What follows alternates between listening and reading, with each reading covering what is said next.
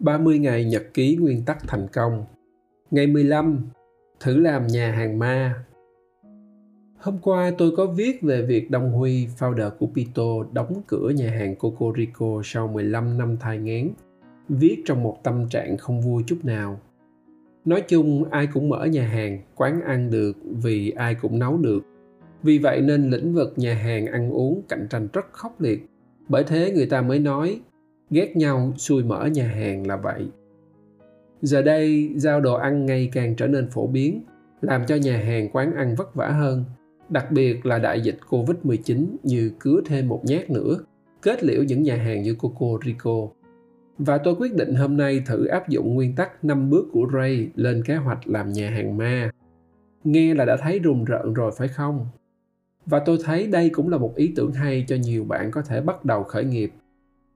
Tôi bắt đầu quan tâm đến nhà hàng ma năm ngoái khi tình cờ xem TV, thấy giới thiệu một mô hình nhà hàng Ghost Kitchen, hay còn gọi là Dark Kitchen ở Toronto. Lấy ý tưởng ở Mỹ, đây là kiểu nhà hàng chỉ có nhà bếp, 100% giao hàng, không phục vụ tại chỗ. Đặt hàng đồ ăn đã trở thành xu thế rõ ràng, ảnh hưởng đáng kể đến các nhà hàng quán ăn truyền thống. Năm rồi, chủ nhà hàng của đầu bếp nổi tiếng người Anh, được phong tước hiệp sĩ Jamie Oliver đã thông báo phá sản. Jamie không giấu giếm nói rằng xu hướng đặt hàng đồ ăn là nguyên nhân chính cho việc đóng cửa gần như toàn bộ chủ nhà hàng của Anh. Bạn thấy không, khó khăn thử thách luôn là một phần của cuộc sống. Thay vì ngồi phàn nàn, đổ lỗi, bạn có thể tìm thấy cơ hội từ trong khó khăn.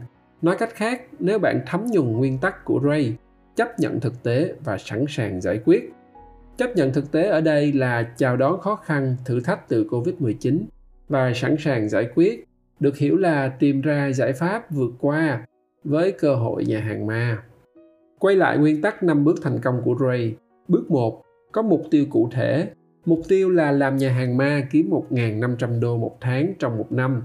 Nghe đô la cho có khí thế một chút. Tôi chỉ chọn một con số để có một mục tiêu cụ thể.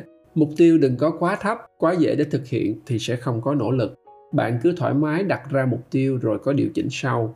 Nhưng trong giai đoạn này, bạn tập trung vào việc đặt mục tiêu hơn là suy nghĩ tìm ra câu trả lời. Làm sao, làm như thế nào, vân vân và vân vân. Đừng cầm đèn chạy trước ô tô. Bước 2. Xác định vấn đề cần giải quyết và không chấp nhận sống chung với lũ. Để làm nhà hàng ma, bạn cần biết về ẩm thực, biết nấu, có khả năng phát triển món theo nhu cầu thị trường, biết tiếp thị online, vận hành app giao hàng và quan trọng là phải có 150 triệu lận lưng. Giả sử bạn có hết tất cả, chỉ còn thiếu kỹ năng tiếp thị online và 150 triệu. Khởi nghiệp gì chỉ có như đây thôi hả? Làm cho công ty lớn tỷ tỷ đưa danh thiếp ra nó sướng hơn rất nhiều. Tự mình làm công ty 150 triệu, sao thấy nó bèo nhèo quá? Đây cũng là một nguyên nhân sâu xa mà bạn cần giải quyết. Nói cho nhanh, đó là sĩ diện. Nghe đến kỹ năng mới ai cũng ái ngại. Tiếp cận kỹ năng mới cũng như đối mặt với một khó khăn thử thách là một phần của cuộc sống. Vì vậy, thái độ học hỏi liên tục mọi lúc mọi nơi là luôn cần thiết. Nói cách khác, nếu bạn thuộc loại người có đầu óc cởi mở, growth mindset, thì khả năng học hỏi luôn có sẵn trong máu của bạn. Bạn có thể đặt mục tiêu riêng cho việc trang bị kỹ năng mới này, nghĩa là cũng sẽ áp dụng nguyên tắc 5 bước thành công, và thời gian đặt ra cho mục tiêu này không thể kéo dài từ tháng này qua tháng nọ. Còn 50 triệu thì sao? Đang muốn đi kiếm tiền nhiều và lâu dài mà lại phải có tiền thì mới làm được. Cũng căng đây. Bạn thử về nhà, hỏi gia đình người quen xem có ai cho bạn 150 triệu, rồi mai mốt bạn hoàn lại. Muốn vậy thì bạn phải có kế hoạch kinh doanh rõ ràng và có khả năng thuyết phục. Và lý tưởng là bạn lập team với ai mà có kỹ năng tiếp thị online và có 75 triệu. Như vậy sẽ dễ hơn, tạm thời chưa cần học kỹ năng mới mà tập trung vào kỹ năng nấu và ít tiền đầu tư hơn. Một mũi tên bắn hai con chim luôn.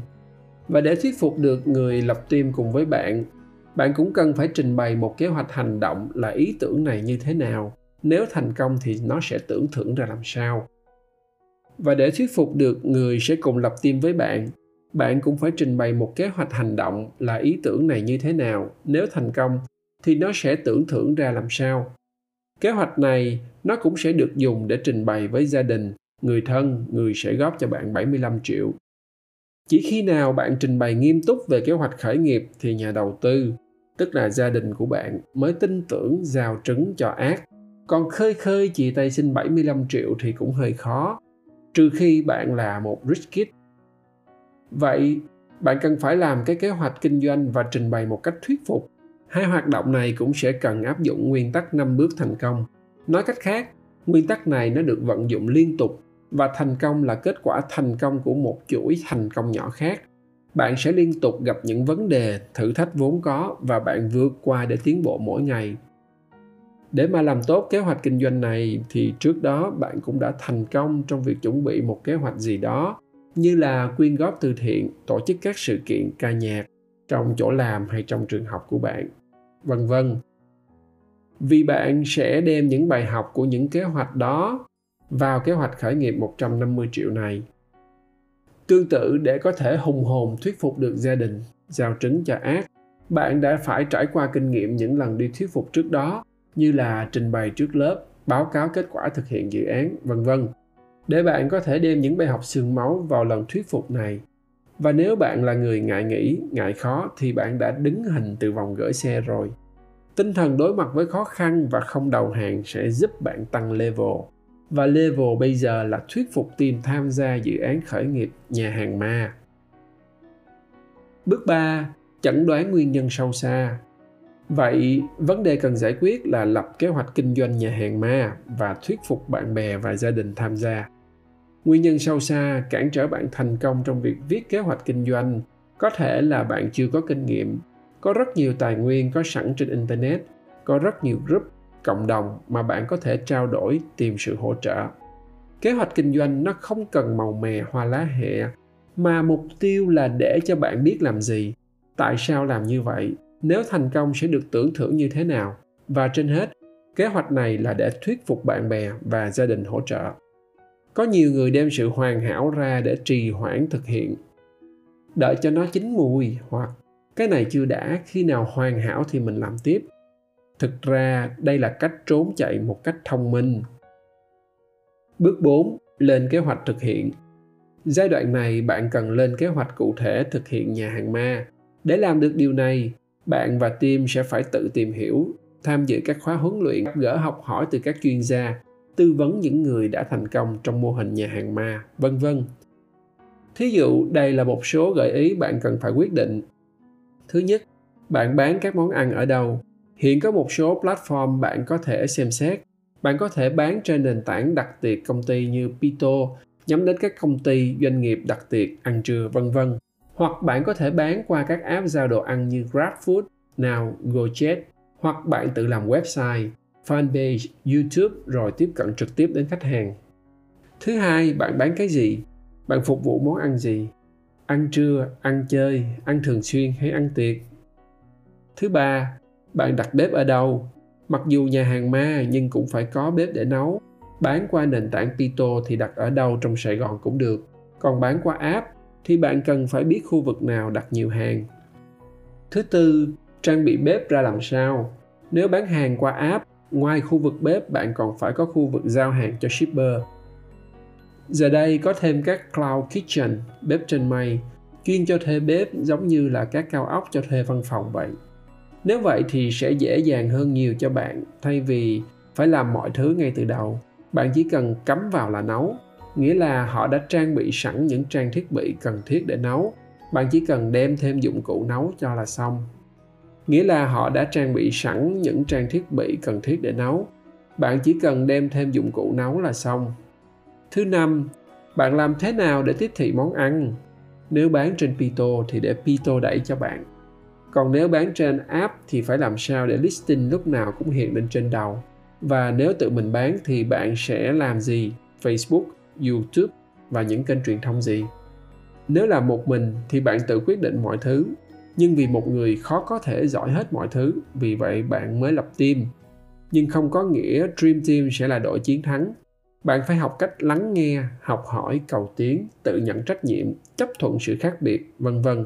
Trên hết, bạn cần phải loại bỏ cảm xúc ra khỏi những quyết định và tiết chế cái tôi vốn có. Như Ray đã nói, nếu bạn và team có bản đồ tư duy, cộng với tính khiêm tốn thì sẽ là một dream team đúng nghĩa. chắc chắn sẽ thành công sớm hay muộn thôi. Bước 5. Thực hiện đến kết quả cuối cùng. Kế hoạch thực hiện chỉ là những định hướng lớn giúp bạn triển khai. Nó không cụ thể chi tiết vì mọi thứ luôn thay đổi, nhất là đối với một công ty mới thành lập. Tinh thần kỷ luật là tiêu chí quan trọng nhất đặt lên hàng đầu. Mỗi ngày bạn phải làm những cái bạn đã đặt ra. Mỗi tuần bạn phải hoàn thành những mục tiêu cần thiết. Bạn phải ăn ngủ nghỉ với kế hoạch đang làm. Lúc lên giường nằm ngủ, bạn phải nghĩ xem hôm nay tôi đã làm được những gì và ngày mai tôi sẽ phải làm gì trước khi chìm vào giấc ngủ. Và ngày hôm sau thức dậy, háo hức bắt đầu vào những thách thức mới đang chào đón. Và như Ray nói, thành công của nhà hàng ma là kết quả của chuỗi những thành công nhỏ, như là viết bản kế hoạch, thuyết phục nhà đầu tư, viết kế hoạch thực hiện, vân vân. Và thành công của nhà hàng ma này với mục tiêu kiếm được là 1.500 đô mỗi tháng sẽ giúp bạn kiếm được 15 triệu trong tương lai. Và không chỉ trong ngành nhà hàng mà bạn sẽ tiếp tục tiến bộ và thành công trong những lĩnh vực kinh doanh khác, không chỉ kinh doanh mà còn trong cuộc sống nữa. Và nếu bạn chưa thành công lần này thì bạn hãy ngồi xem lại 5 bước, bắt đầu lại từ đầu, tiếp tục giải quyết những vấn đề. Bạn làm đến lần thứ 10, chắc chắn bạn cũng sẽ thành công. Quên nữa, nếu bạn là đầu bếp chuyên nghiệp, bạn thử ý tưởng này nhé. Đến nhà nấu cho khách, đây là một concept mới bắt đầu từ Mỹ rồi qua Canada. Tưởng tượng bạn có đầu bếp riêng, private chef đến nhà bạn nấu theo menu bạn chọn. Phục vụ tiệc gia đình của bạn dành cho bạn bè và người thân. Mà giá thì rất là hạt dẻ so với thuê nhà hàng phục vụ catering tại nhà. Thành công thường không đến dễ dàng. Ai cũng đã thất bại trước khi nếm trái ngọt thành công. Tuy nhiên, mọi người chỉ thích nghe câu chuyện lúc hái trái ngọt, còn những lúc ăn chay nằm đất, nằm gai nếm mật thì không ai muốn nghe. Hay những lúc cô đơn, trầm cảm cũng chẳng ai biết. Nhưng chỉ có bạn mới biết là mình đã tiến bộ như thế nào. Đến đây tôi xin được chào tạm biệt. Nguyễn Mạnh Tường, sáng lập Max Communications và đồng sáng lập ICB X-Men.